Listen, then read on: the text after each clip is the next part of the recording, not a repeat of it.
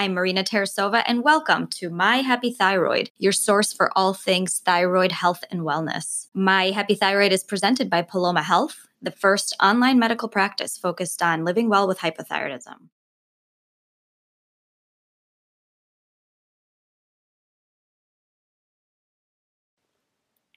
Today, we are talking about how and why to keep your gut microbiome healthy. Uh, this event is hosted by Paloma Health. We are an online medical practice focused exclusively on testing and treating hypothyroidism. And today, we're joined by the team at Keen Health, who are focused on microbiome research and testing. We have Dr. Harold Nunez and Take Ogawa from the Keen team with us. And we're also joined by Mary Shomon, who is a thyroid patient advocate a hormonal health coach, and an advisor to Paloma Health, and she's going to help us facilitate the conversation today. Our event is about an hour long, and we'll have some time at the end for live Q&A, so go ahead and drop your questions into the chat at the bottom of your screen, and we will get to as many of them as possible. Um, and without further ado, Mary, I'll pass it over to you to introduce yourself, introduce our speakers, and then dive into the conversation. I'm really excited to be here today and to be talking about a subject that is near and dear to my heart and is an important one for anyone with thyroid condition, hypothyroidism, Hashimoto's, autoimmune disease, and frankly, the entire realm of autoimmune diseases, and a topic that is of interest to anyone who wants to feel better and help and live a healthier life. Uh, so we're going to be talking about the microbiome, our gut health. And with us today, we have two of our uh, amazing experts from Keen Health. We have Dr. Harold Nunez. He is the microbiome lead for Keen Health. And he's a medical technologist with a PhD in biomedical science from the University of Chile. He has more than 10 years of experience in both academia and the private sector and leads Keen Health's NGS, NGS lab scientific content, and their bioinformatic team. His main focus is to improve, develop, and release products that help people gain a better understanding of their microbiome by using NGS technology. Also with us today from Keen Health is Take Ogawa, who is the Chief Commercial Officer for Keen. He is the consumer, uh, Keen Health is the consumer microbiome solutions brand of Psomagen Inc. Uh, Take is a business leader with more than 20 years of experience in the life sciences industry, with a particular focus on the microbiome science and genomic technologies. He most recently held leadership positions at companies such as iGenomics, Second Genome, Bina or Bina Technologies, I may not be pronouncing that correctly, and Complete Genomics. And uh, we're going to have each one of them give us a little bit more of an overview of what they're doing. And they're going to explain for those of you who may not be familiar with some of this technology, what the microbiome really is and what it means. So I'm going to go ahead and start with Dr. Nunez. Um, and so, Dr. Nunez, if you could just share a little bit more about what you do, um, your interest area, your focus on gut health, and you know, give give us a little bit of an overview of what you are up to over there at Keen Health. Yeah, sure. Thank you for your introduction. Uh, nice to meet you all, and thank you for joining us. Well, basically, you pretty much say everything in my introduction. So, uh, what I can add is that I've been working on this area for a long time. Uh, I've been interested in microorganisms since uh, I was very young. Uh, I'm 40 years old now, so almost 20 years of my life have been dedicated to study science and, and later on specifically on microbes and bacteria, which I really like. Um, I'm from Chile, if that's anyone's interest. It's a small but a long country down in South America. And there I study specific microbes to a very specific area of interest, which are extremophiles, which are bacteria that can thrive and live in very harsh environments. And later on, a couple of years later, I moved into the human microbiome, which is really interesting for me. And I really like bacteria because despite all the bad publicity that they have, uh, everyone is familiar with uh, COVID or I don't know, the flu, all are microorganisms and also uh, can give you, I don't know, diseases, harm. But bacteria and uh, other orga- microorganisms also can be very beneficial to us. Most of the bacteria that are around us and in the world uh, are really beneficial. And for example, they produce oxygen that we breathe. They give nitrogen to the plants so they can grow. And they also a source of antibiotics. Many antibiotics that we use to combat other bad bacteria are coming from uh, microorganisms. They also can help us to in the dairy industry by producing yogurt, bread, and uh, beer. So despite all the bad publicity that they have, they are really important for us. We live in a very tight relationship. So that sparked my interest in bacteria. I wanted to know more about them and especially about gut health because I wanted to know more about the relationship between us and bacteria and how we can try to improve and learn more about them. I'm just curious about them. And so yeah, um, that's why I, have been dedicating my uh, studies and work to try to understand the relationship with them. Great. Uh, well, obviously, um, the uh, microorganisms and the microbiome has a cheerleader and PR agent in Dr. Nunez. And now we're going to go ahead over to Take Ogawa uh, for his introduction to tell us a little bit more about what his focus is and where, uh, where he is uh, hoping to share information with us today. Sure. Th thanks for the kind introduction there, Mary. Yeah, so Take Ogawa here, uh, Chief Commercial Officer at Keen Health. So my background and my interest in this space again spans over you know the last two decades, and and my path to this, uh, where we are today, uh, slightly different than than Harold's in that I come more from the the technology side, uh, the laboratory technology side that is specifically around genomics. Uh, which of course is a study of the DNA and genes that make up a, any particular organism. Um, and then also the of course the the again the the the idea of DNA sequencing. So to be able to take uh, DNA from a cell and understand the the, you know, the the code of life, as it were, and and what we can decipher about what that means in terms of the function of of biology and cause of disease and so on.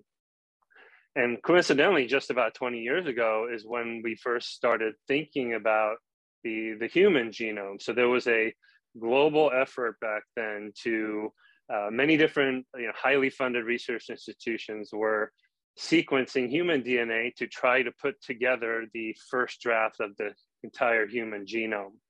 And that took a lot of money uh, and, and many years to do. Uh, and that was just 20 years ago. And fast forward to now, the technology has evolved to a point where we could be sequencing thousands of genomes per day from uh, one lab or e- even one machine um, at just a few thousand dollars. So basically, anybody can do this. Is you know I'm overgeneralizing, but in, in many ways, it's become highly ubiquitous, somewhat commoditized. But that's what we need. You know, if we if we have, if we have to think about access to this kind of technology, just to understand our own DNA, um, again, as it relates to health or disease, uh, that's, you know, think about all the humans that live on this planet. Uh, that's what we need. But of course, what's been sort of widely, I don't want to say ignored, but kind of has been uh, prioritized sort of underneath that is what about everything else that lives on this planet as it relates to our health and and and and well-being and disease and and of course the the microbes that live in our environment which we cannot see as as we know um, are just as important to that. And, and so technology has, the technology and the applications of these genomics and DNA uh, based, uh, DNA sequencing based technologies have evolved to the point where now it's really about, you know, the applications of these technologies as a diagnostic, as a research tool, however you think about it. It's not just about the human cells and the human DNA, but it's everything else that's on us and within us that are non-human based, but just as important to life. And we could even think about food sources. You know, Harold alluded to plants. Well, don't we need to know the genomics of plants to understand how to grow them, how to keep them to be nutritional, and so on and so forth? And we can think about animals the same way too.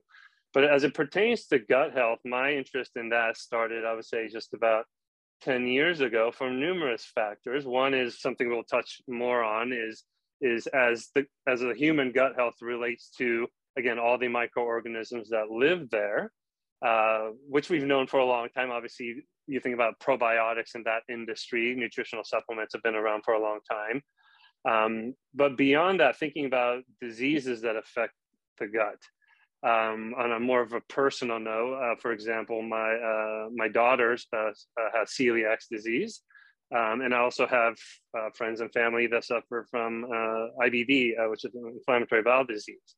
these are all diseases or conditions, autoimmune in nature of the gut. And so, as we think about how these diseases become more increasingly pre- prevalent and more and more people know about them, we need to we're obviously spending a lot of effort trying to understand the disease uh, to ultimately treat these disease and identify these disease. So that's really where my passion lies and that's really what keen health sort of fundamental vision and, and mission is is to help people uh, improve their gut health Great. Um, well, I, you know, you're speaking our our language when you're talking about autoimmune diseases and conditions like celiac, because that is uh, much more common in people with Hashimoto's and thyroid issues, and the entire issue of, of autoimmune health and immune health and where it's going in the future is something that is so pertinent to your company's mission. So we're very excited to hear more and learn more. Uh, we're going to pop over back to Dr. Nunez. Um, so Dr. Nunez, if you can set up a little bit of the understanding for us by explaining what the microbiome is and why it really matters for people who aren't necessarily as familiar with it or, we, or who know generally the idea of gut health is important. But if you can give us a little bit more of the specifics on that. Yeah, sure. Thank you, Thank You. I will try to be like try to simplify a very complex subject, but we can start with what actually microbiome means. Microbiome means small life, like the small microorganisms that live within and outside you. And the simplest definition that you can think about it is that the microbiome is every microorganism, all the microorganisms that including their genes and their function, meaning their, what is code in their DNA and what they are doing. And that live or dwell within a particular habitat. So if you think of a, a, particular plant, you will think that all the bacteria that surround the plant and is within the, the roots of the plant. And in the soil, it will be the plant microbiome. Uh, as you might think, there's not only multiple microbiomes, I, there are multiple microbiomes within each part of the plant or each part of ourselves. So you will find the microbiome of the dog, the microbiome of the plants, soil microbiome, you will find what we call built environment, which is the bacteria that you can find in the metro, in the subway, in, the, in a car, in your house, but also is the human microbiome. And the human microbiome is composed of a smaller, let's say, groups of other mic uh, microbiomes, like the gut microbiome, the respiratory microbiome, the genital microbiome. So as you see, microbiome basically is all the micro organisms and their functions and their genes that live in a specific habitat. Um, so in particular, the gut microbiome, it's important because it's number one, the most big in numbers in your body. Um, actually, the amount I can show you some slides that we have to make it our point more easy to understand. So basically, if you start counting the number of bacteria we have in our body, you will find out that we have 1.3 more microorganisms in our body than human cells. So that's uh, a lot of bacteria. And only uh, just gut, you will find that we have around 4, 14, uh, sorry, uh, 10 to the 13 potency of bacteria just around your gut. Uh, a person usually holds that number of uh, cells within their body. So just in your gut, you will find the number of cells you have in your body. All the other ones, the, the skin microbiome, the nose microbiome, the vaginal microbiome, the genital microbiome, will add more to that number. And in terms of genes, they far outpass human genome. We uh, suspect we have around 23,000 genes in our body, but uh, if you count all the genes that you can find in the microbiome, you will find that I have 8 million genes. So there's amount of, it's hard to grasp the amount of bacteria that we have. Um, so let me stop sharing here. So that is one of the, the things that the microbiome is. And the gut microbiome, as I said, is, is big and important, but it has many relationships with our health. Uh, one of the key examples that we find out that bacteria is really important for our health is experiments on animals. Um, there's this kind of breed of uh, mouses that laboratory uses that they don't have any bacteria in their gut. And they're specially created for that purposes. And when they see they're developing over the years, you will see that they uh, develop a lot of diseases, including in autoimmune diseases. So there's a clue there that there's somehow a relationship between the gut microbiome and our health. That's one of the first uh, clues we have. But there's not only that relationship that we have with uh, bacteria. There's also, uh, they help us with, let me show you another slide. Basically what, um, they also participate in the production of nutrients like vitamin K and B that not necessarily we can produce. They produce by bacteria and absorb in our large intestine.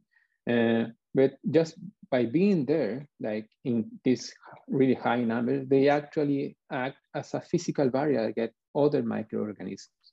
So if you get a, a, a, bad bacteria in your gut, probably it's going to be keep at bay because they cannot enter the, this layer of bacteria that is around your gut.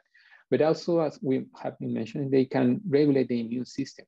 They produce certain substances that the immune system reacts to and can regulate it, uh, helping uh, with anti-inflammatory properties. And we can go into detail later on.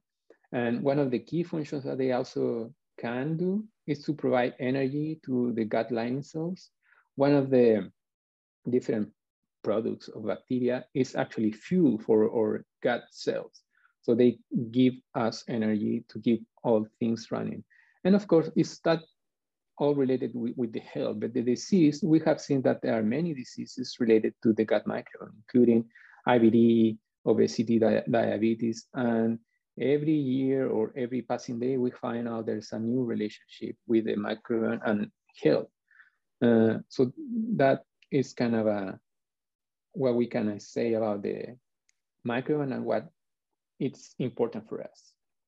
Thank you. That's an excellent overview. Mm -hmm. And uh, I mean, just from from the reading that I've done on the microbiome, I mean, we're only touching on just a small number of the many things that it really has an impact on. I, you know, I've been doing some reading lately and seeing that there's a, a strong link between mental health and the microbiome and uh, obesity and the microbiome. There's so many different things that um, have a, uh, an impact on all of us uh, in terms of our general health and in particular our immune health.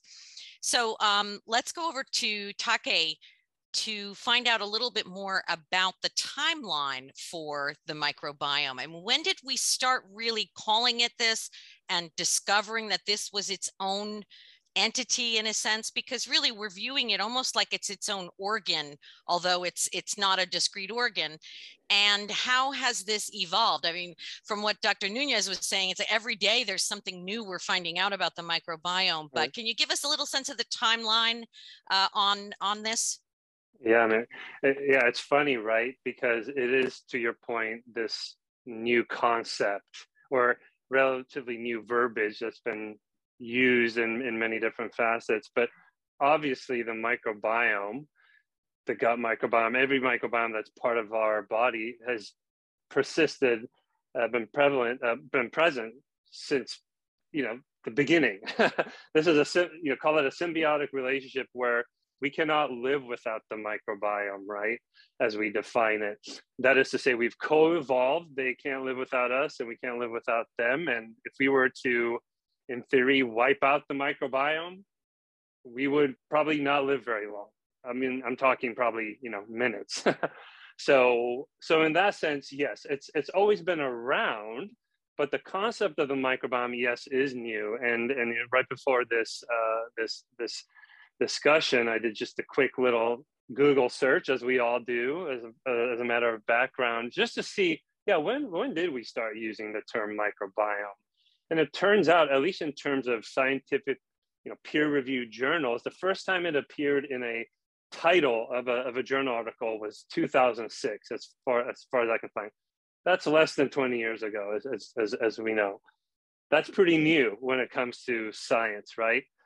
But but of course, you know, we use microbiome relatively interchangeably with words like metagenomics, and metagenomics is more of a perhaps a technical word that specifically addresses the genetic makeup of a microbial community within an environmental niche.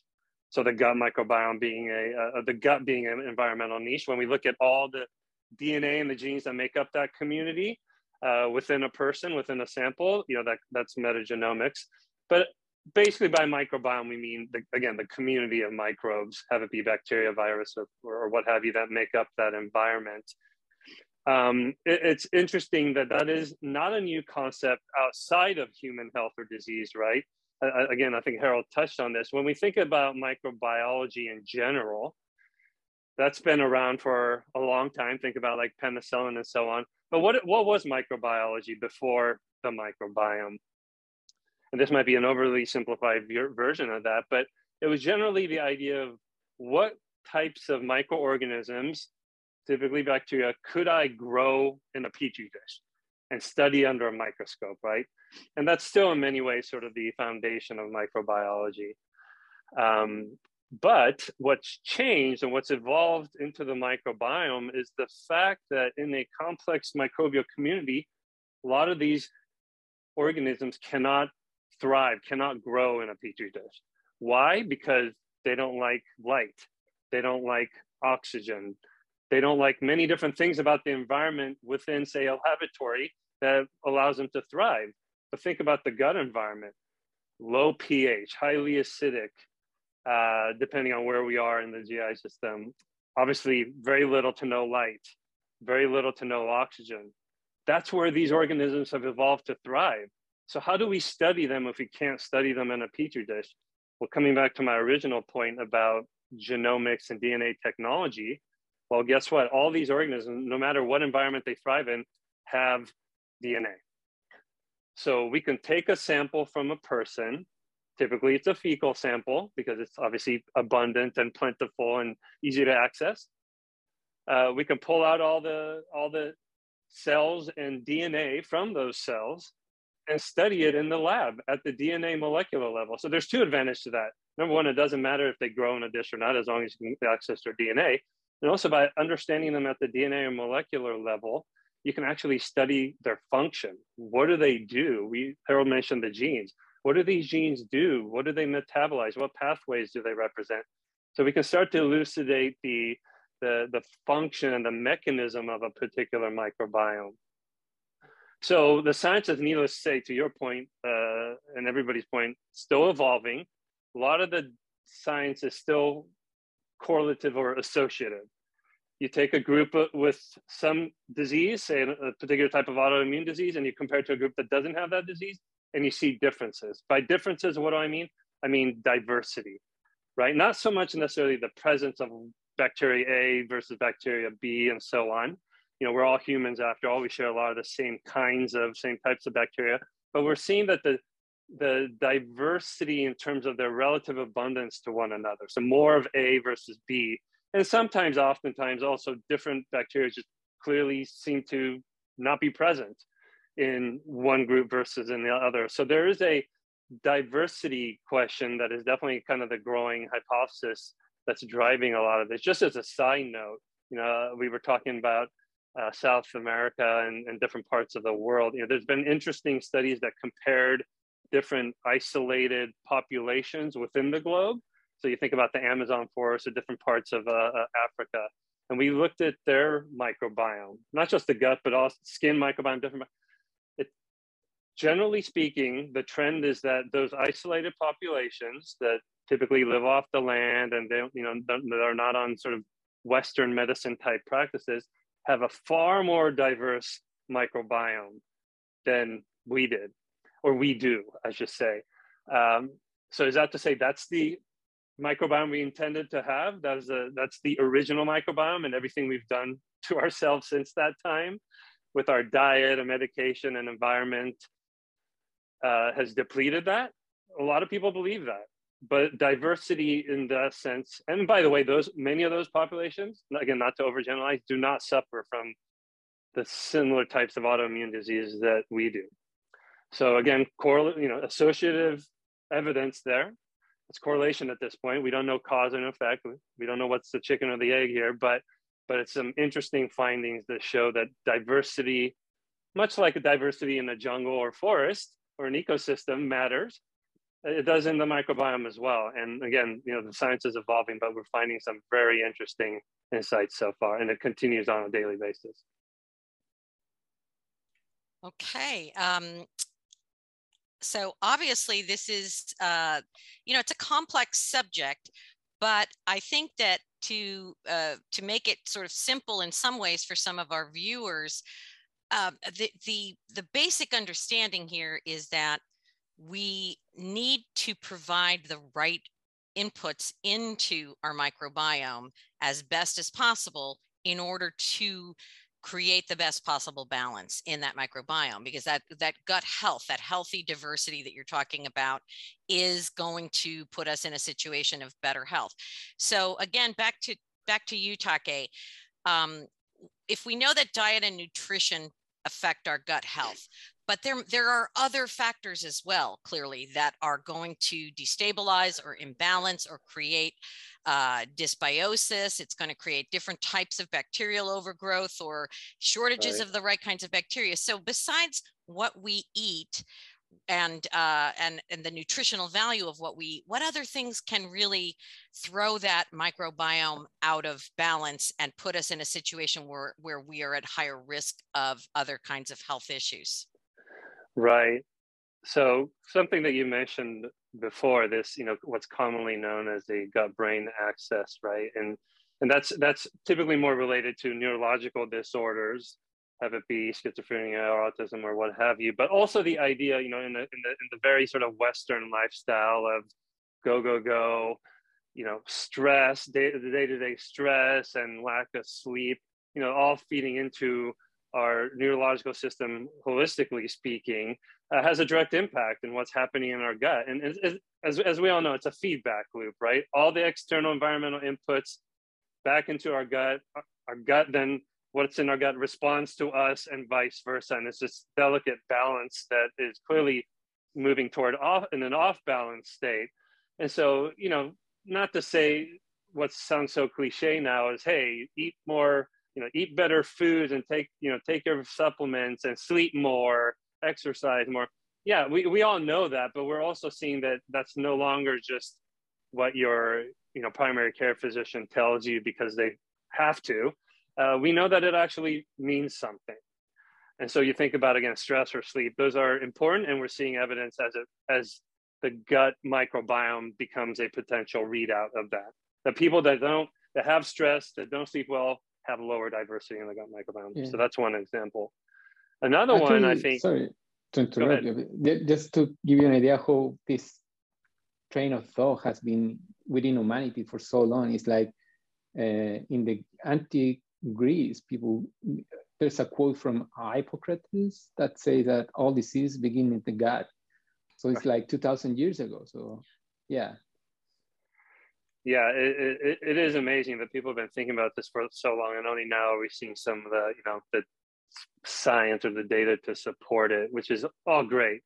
Uh, the other, you know, the kind of the other sort of sim- simplistic view of this is okay, what is our gut connected to? What's the input to our gut? Obviously, the most obvious one is well, yeah, it's through our mouth. It's what we put into our mouth. So we talked about food and supplements. That's the but nowadays, what else do we put into our mouth, right?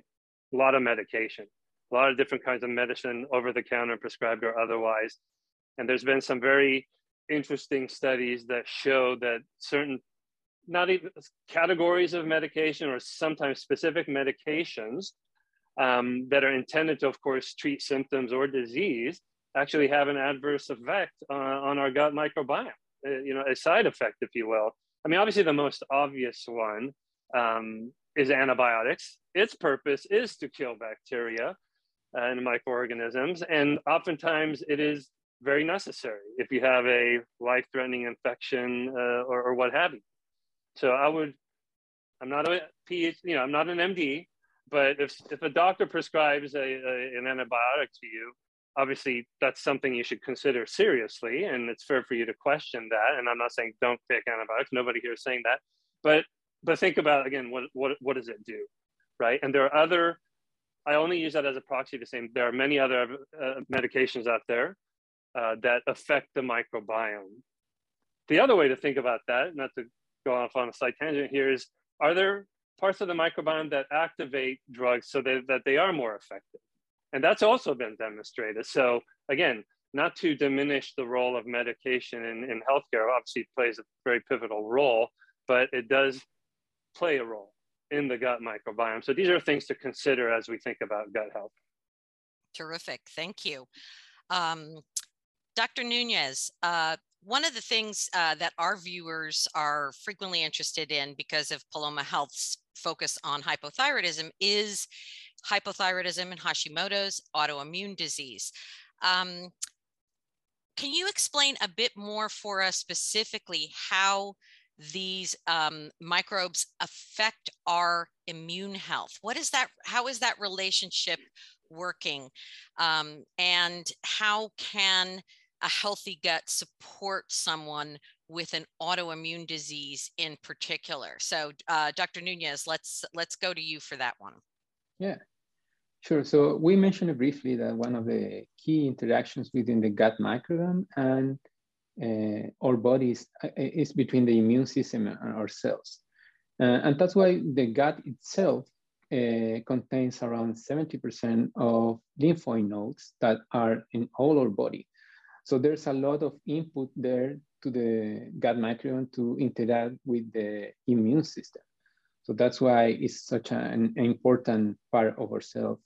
Uh, you think all the cells that are involved in the health, T cells, plasma cells, uh, the, the ones that make antibodies are located there. So it's a massive amount of the immune system interacting every day with the immune system.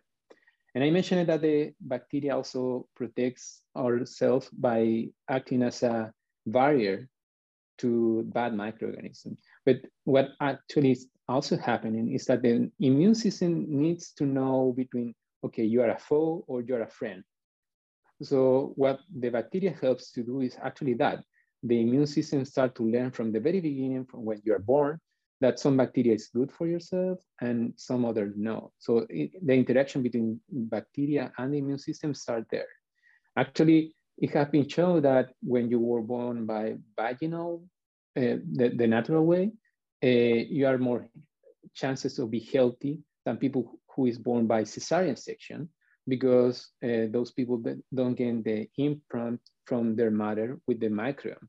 So the development of the gut is a little bit slower. Can can there's the, the the hypothesis there is there given that you don't have this specific bacteria from your mother, your gut is going to develop a little bit differently. That's because when babies breastfeed, they, they get the milk from the mother, and the milk from the mother contains certain carbohydrates that bacteria can use and produce certain substances that help the gut to close the gap between the cells. So newborns have a not fully developed gut, and their cells are a little bit like not close enough between them, tight junctions, we call them. So what bacteria does is produce certain substances that can help to close those gaps. But if you don't have them because you were born by cesarean section, probably you will have more of uh, inflammatory processes going on that can trigger exacerbated responses from the immune system. So that's why one relationship goes between gut bacteria and the immune system. But of course, bacteria also can help to reduce inflammation. One of the ways that bacteria does that is to see, uh, produce certain substances after feeding from what we eat that can have uh, anti-inflammatory effects on our gut cells. So there's many points of interaction there. And specifically about the uh, immune diseases that we are focusing here on, on our tag, uh, researchers have found differences between people with Hashimoto or hyperthyroidism against healthy people. As Taki mentioned it before, we just compare. We take samples from people who is healthy, sample from people who has this disease and compare them. And one of the key findings is that we have uh, people with healthy microbiome, oh, sorry, that are healthy with higher the diversity. It might be for many reasons because probably people's taking medication, so that affect the microbiome. So it's complex to know because kind of a chicken of an egg situation uh, because we have a very close relationship with, mm-hmm. with the mm-hmm. gut. So it's kind of hard to know, but we have clues that it's something happening. And certain groups of bacteria are really different in, in, in both groups. But also there's many factors that are related to having hypothyroidism or Hashimoto disease that are also affecting the gut microbiome. I can show you, we also prepare some very specific or simple slide to show you that um, the microbiome can be affected by sex hormones, uh, by obesity, by where you live, the type of diet you have, the gender you have, the age you have. And those uh, factors are also shared with the autoimmune diseases. Uh, some uh, gender have more um, prevalence of these diseases. And let's say iodine, if you take not enough iodine, you will have hypothyroidism. And the amount of iodine that you can get from your diet can affect the microbiome. So there's a two-way relationship there can, can, can be important uh, for autoimmune diseases. But basically, what I'm trying to say is that the immune system reacts to the gut microbiome. Uh, the gut microbiome can help the immune system to respond to uh, external challenges and those external challenges can be exacerbated because the uh, gut microbiome can increase the response of the immune system because it's telling this is a, inflammation process and exacerbates that and the immune system start to overreact. There's actually what we call mimicry between antibodies against the thyroid that can be found on certain people with high levels of certain bacteria. And certain bacteria have been found to share those antibodies some species of uh, and genuses of bacteria uh, in, in animal models, not human necessarily, so we need to be clear on that, uh, have been found to be share uh, antibodies against certain bacteria and the thyroid. So that's one theory that can help explain why uh, these uh, responses of the immune system trigger the hypothyroidism. Uh, we need, of course, more research to be clear on that, uh, but this is the kind of information we have right now. Well, this is absolutely fascinating. And um, I'm hoping that our viewers today live and people who are going to be watching this on replay are getting the message that the gut microbiome is essential part of almost every aspect of our health and in particular has some serious relevance for those of us with autoimmune disease, Hashimoto's disease, and hypothyroidism. So I guess the next question, and um, I'm going to uh, ask you to uh, to take this one, Take. How do we find out what's going on? I mean, we know that you know those of us with Hashimoto's and hypothyroidism and or other types of chronic diseases, we know that we have some sort of health condition, so we can assume everything's not perfect but how do we actually figure out what is going on in the microbiome? Are there ways to test it? And you know what are, what are we looking for with the with that process? Right. Yeah so the short answer is is yes we we need to test right? Uh, it's it's one thing to which is very important to collect all the the call it the uh, the patient information in terms of uh, the symptoms, the different types of measurements you might take at, at, at, your doctor's office or a clinic or what have you. But obviously, in the context of this conversation, what's not being measured on a patient by patient basis is the microbiome. And based on everything we've said so far, it might sound a little bit far out there or science fiction ish, but the reality is it's not. You know, uh, one thing I touched on earlier is this type of technology is actually quite accessible even today. And that's precisely what we're doing at Kean Health is it's about access. I think in light of COVID, we learned that we obviously still need healthcare, uh, even though we might be isolated at home and, and so on. and even the idea of COVID testing. You know, when you want to test yourself to see what health state you're in or what disease state you're in, do I have something? Do I not have something? I think we all learned across America that it's actually quite uh, u- u- ubiquitous and, and accessible, even from home. You can take these kinds of tests from home. And, and it's the same with the gut microbiome. The idea that you can self collect the sample, send it to a laboratory, and get a report on exactly what's happening inside your body at a genetic level, molecular level, however you want to define it, specific to you, very unique to you, and that from that time point, and do that repeatedly as you need to or want to, based on different diet changes, medication changes, lifestyle changes, because that is the beauty, if you will, the wonder of the microbiome is, unlike our own DNA, we can change it. It is changeable. Our microbiome probably changed this morning based on what we ate for breakfast. So the idea to have that become sort of a mindset, if you will, of, as we like to say, you know, stop guessing, start testing, right? It, it is a reality today. You know, we'll we'll take care of the of the hard technical part, and we'll we'll give you insights that are actionable, so that you can make these kinds of important lifestyle decisions about what's working for you, what's not working for you. It's never, you know, none of these tests, microbiome or otherwise, uh, even including COVID, for example, because everybody's very familiar with that right now, you don't just act on the test result itself. You act on how you're feeling, and so it's a it's a it's a it's a conjunction or sort of a merger of all these different inputs and data where we allow ourselves to to make the best decision. So I don't want to I don't want to claim that anything is a silver bullet here. Obviously, the point here is to make this accessible so that everybody can make better decisions about their health and wellness. Okay. And how complicated is this test to perform? I mean, can you just walk me through the the typical steps? Sure. What, what are we sampling? Is it a, a fecal sample? It, it is in a nutshell. Okay. Uh, our particular protocol is to basically take a, uh, a sterile swab that we provide as part of our sample collection kit. And, uh, you know, after duty calls, we take a little swipe off of used toilet paper, put that in the tube, send it back to our lab in our, you know, uh, pre-mail package, and pre, uh, uh, and that's it. That's, that's all. Really, that's all you need yeah. to, to be able to. I might have this. already overcomplicated it, but that's essentially what it is.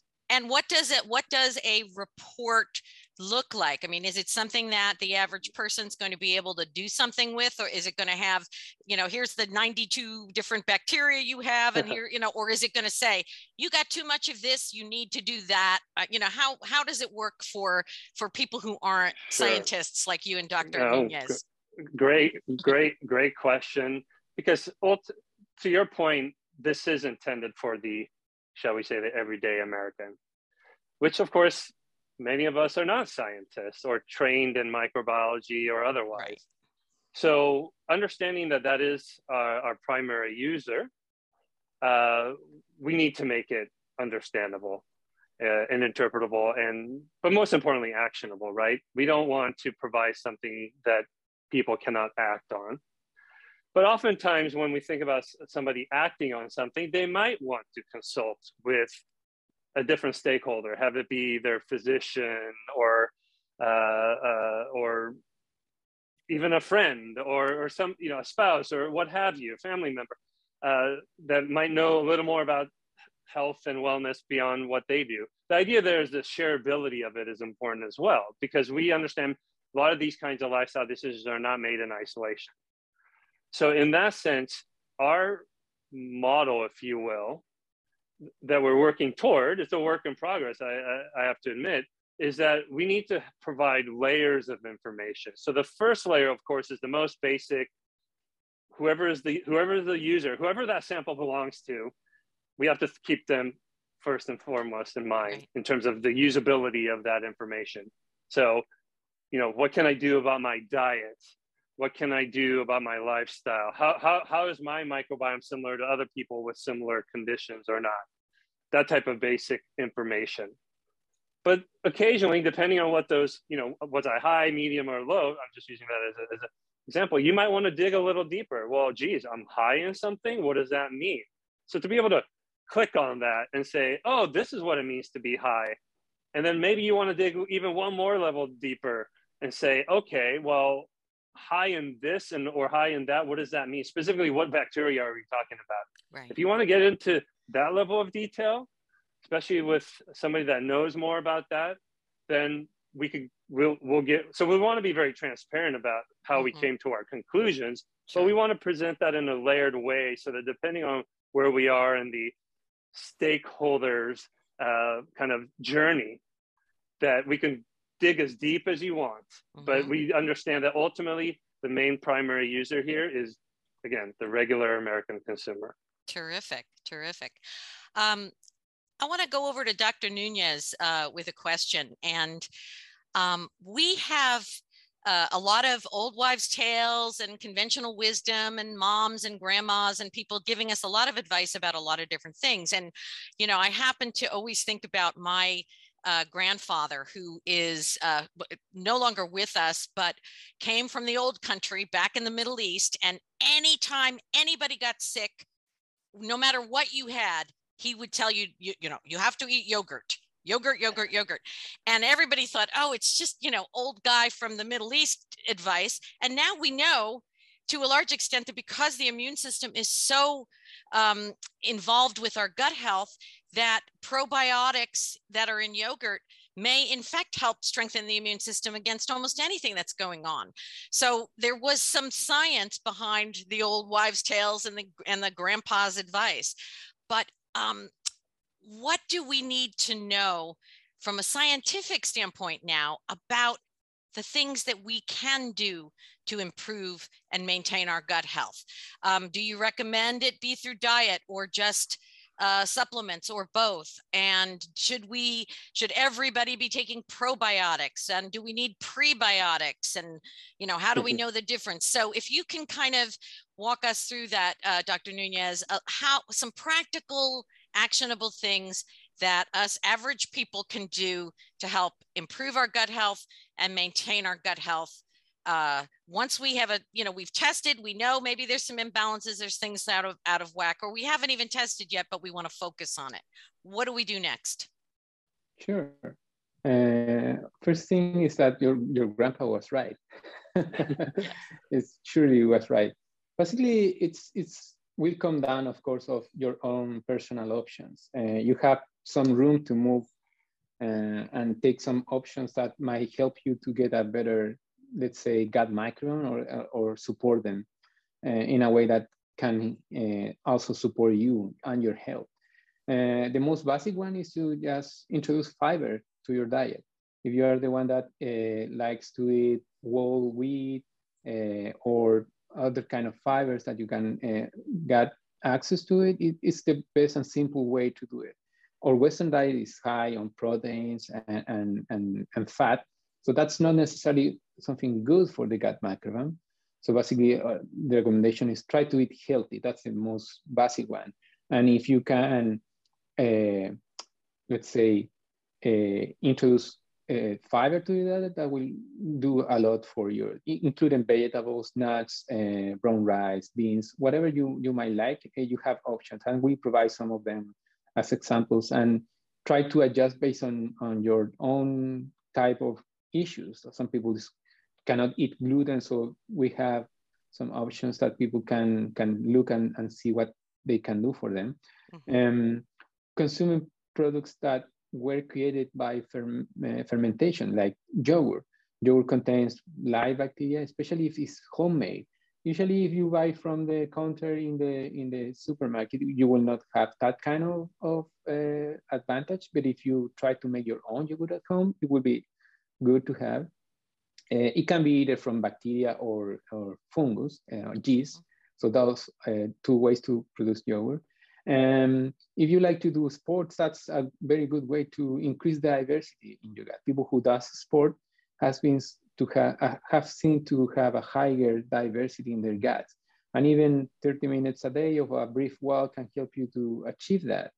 So for, for one, you have diet, like trying to uh, eat healthy, introducing grains and, and fever, doing exercise, but also you mentioned supplements. So people can avoid all the other stuff and try supplements. And there's many kind of supplements.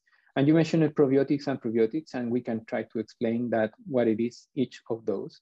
Basically, probiotics are live microorganisms uh, that are in the food you eat.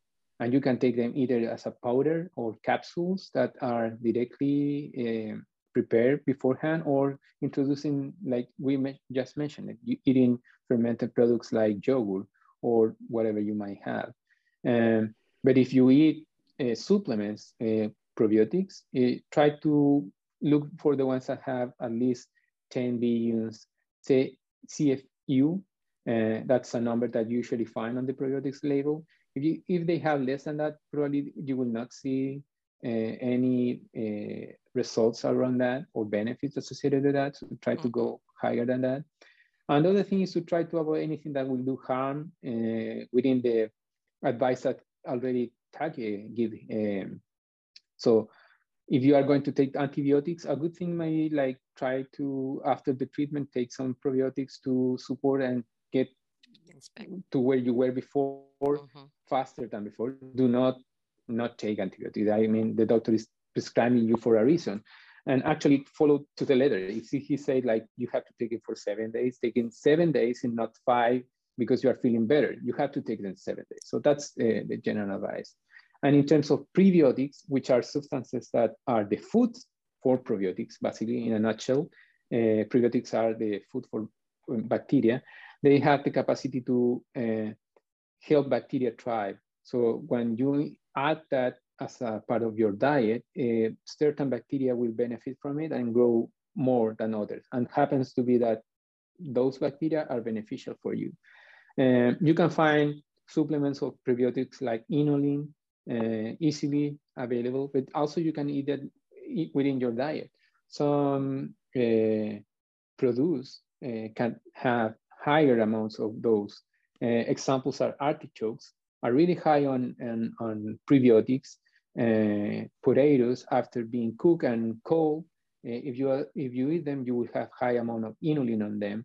Onion, asparagus, banana. So you have plenty of options that you can uh, pursue, uh, but that's is just very general and, and, can be more specific based on what you are looking for. Right. Um, so essentially, what we're what I'm hearing is that we need to feed the bacteria the forms of food that they respond to. So that's the higher fiber uh, vegetables, carbohydrates, uh, foods that are rich in inulin, and we are feeding them so that they are a the good bacteria is able to do its job and help to maintain some balance that fermented foods uh, like yogurt and other types of, of, fermented foods are also going to help by re, by introducing new um, bacteria into the microbiome so um, i mean these are these are this is all good advice um, one more question for you on uh, related to this uh, uh Dr. Nunez. We're talking about testing our gut health, testing our microbiome. How does this differ from food sensitivity testing because you know I'm on turn on the television these days and there's somebody selling you a kit to you know find out if you're sensitive to food find out what your uh, what's bothering your stomach find out this or that and i don't know that everybody necessarily understands the difference between testing to see if you're allergic to gluten or allergic to certain foods or sensitive mm-hmm. to certain foods and testing to see what's going on with the microbiome. Can you explain a little bit of the difference there? Yeah, yeah. So basically when you're testing for food sensitivity is that some specific component of within your diet is causing some allergies or reaction from your immune system, like gluten. So um, there's different degrees of allergy to the gluten, some more severe to others some people just feel kind of sick or they cannot tolerate like eating bread and they really feel bad after eating or some people like like a really severe reaction to it so with this test you can know which kind of components in your diet can cause this allergic reaction the gut microbiome is kind of different it's that testing for what it is inside you that can help you in some ways uh, to reduce inflammation uh, trying to support your, your fight against obesity, let's say, or uh, having a better sleep, because this relationship between the brain and the gut have been shown that there's a connection between them. So it's kind of different. One is like testing for allergies and reactions to your food, and the other is uh, to know what is inside and how you can support it to many different effects. Um, I don't know if it's clear on that, but yeah, yeah. absolutely. No, that that that covered it. Um, uh, we're going to be wrapping up shortly. I did want to mention to folks that um, the folks at Kean Health are giving us a special bonus for people that are watching um, the program today. There's a 40% off the Kean Gut uh, Plus kit with the code Paloma40. And um, it's the link is Kean Health, K E A N health.com slash gut health. So uh, we invite you to check that out and learn a little bit more about the specialized testing that they're doing and to take uh, advantage of this generous discount that we're being offered. Um, Take, I was wondering if you had any additional thoughts on what uh, we all should be doing to take good care of our microbiome and uh, feed it good things and do good things for it. Yeah, I just have one thought to add that's a relatively new, but definitely uh, increasing popularity concept. So we talked about prebiotics and probiotics, but there's actually a third component to this, if I can call it a component. It's postbiotics. Hmm. So the idea there with, let's use yogurt as an example. The bacteria that grow in yogurt lactobacillus, and all the different things you see when you buy a, a, a thing of yogurt are there because they, of course, thrive in milk products. Our gut is not made of milk. As we talked about earlier, it's a very different kind of environment than what you might find in a fermenter of yogurt, right? Light, the pH, the uh, the oxygen level, so on. So if you actually study and measure the microbiome of the gut, those organisms are, are not necessarily very prevalent. So then why does yogurt help anyway? Well, the working hypothesis is that, of course, it's not really the presence of these bacteria in your gut, but it's something that they're doing or something that they're making. They are living cells, after all, all these bacteria are. So they're taking stuff that we put into our body and they're putting stuff out there. All sorts of compounds and chemicals, some which we've yet to even understand or identify. We already talked about how many genes that these, uh, or the, the complex community has. They're, they're making a lot of stuff and we're still trying to understand that. But let's call that the business end of the microbiome, right? So again, these bacteria that are made in yogurt might pass through us because they don't they're not necessarily happy in that environment but they're putting stuff out there that we need and like. It makes our body happy. It makes our gut happy. So that's great. But imagine all the other bacteria that are missing because you have an autoimmune disease or whatnot. Some of those bacteria you can't necessarily grow and put in a pill for the various reasons i mentioned. But what about the stuff that they make? The the bioactives or as I said, maybe it's we would call it the postbiotics. If we could put those things that are made by bacteria in a pill and give that to people, that is actually circumventing the whole process of prebiotics and probiotics and just going straight to the again the business end of what the microbiome does that is beneficial to us and can be very targeted and specific. So that is sort of the call it the future or even the holy grail of, of microbiome sciences let's just give people what the chemical that they need that is made by the microbiome rather than trying to replace the microbiome or supplement or feed it's one working you know uh, hypothesis here and there are many groups and uh, in in major universities and companies that are working on that and it's an exciting space to keep an eye out on it sounds like a new frontier but in the meantime we can have fun eating our yogurt and our pickles and our kombucha right. and uh, going for our, our uh, exercise like Dr. Nunez recommended. Um, Absolutely. Um, I want to thank both of you, uh, Dr. Harold Nunez, Take Ogawa from Kean Health, for giving us sort of a mini masterclass in everything we need to know about the microbiome. And I feel like we could have probably spent uh, hours talking about this and learning more about it. I personally am just fascinated by the topic. And so we, again, we hope people take advantage of uh, the opportunity to get the kit Um, and but I want to thank you both, and I'm going to turn it over to Katie to wrap us up uh, for today's session. Thank you. Thanks, Mary, and thank you, Dr. Nunez and Take. This was very informative, and it's exciting to sort of hear about you know what's coming next in uh, microbiome research. Um, thank you to everyone who's joined us today. I hope that you are walking away with uh, more information about why and how to keep your microbiome healthy. And we will make sure to send out the replay within the next 24 to 48 hours. We will make sure to include um, the contact information for Kean Health so you can get more information from them if you need it and we'll include um, their discount code and a gift from us. So thank you everyone for your time and we will see you next month at our next speaker series. Thanks everyone.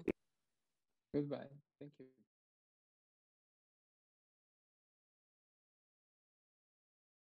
Happy Thyroid is presented by Paloma Health, the first online medical practice focused on living well with hypothyroidism. You can go to palomahealth.com to learn more.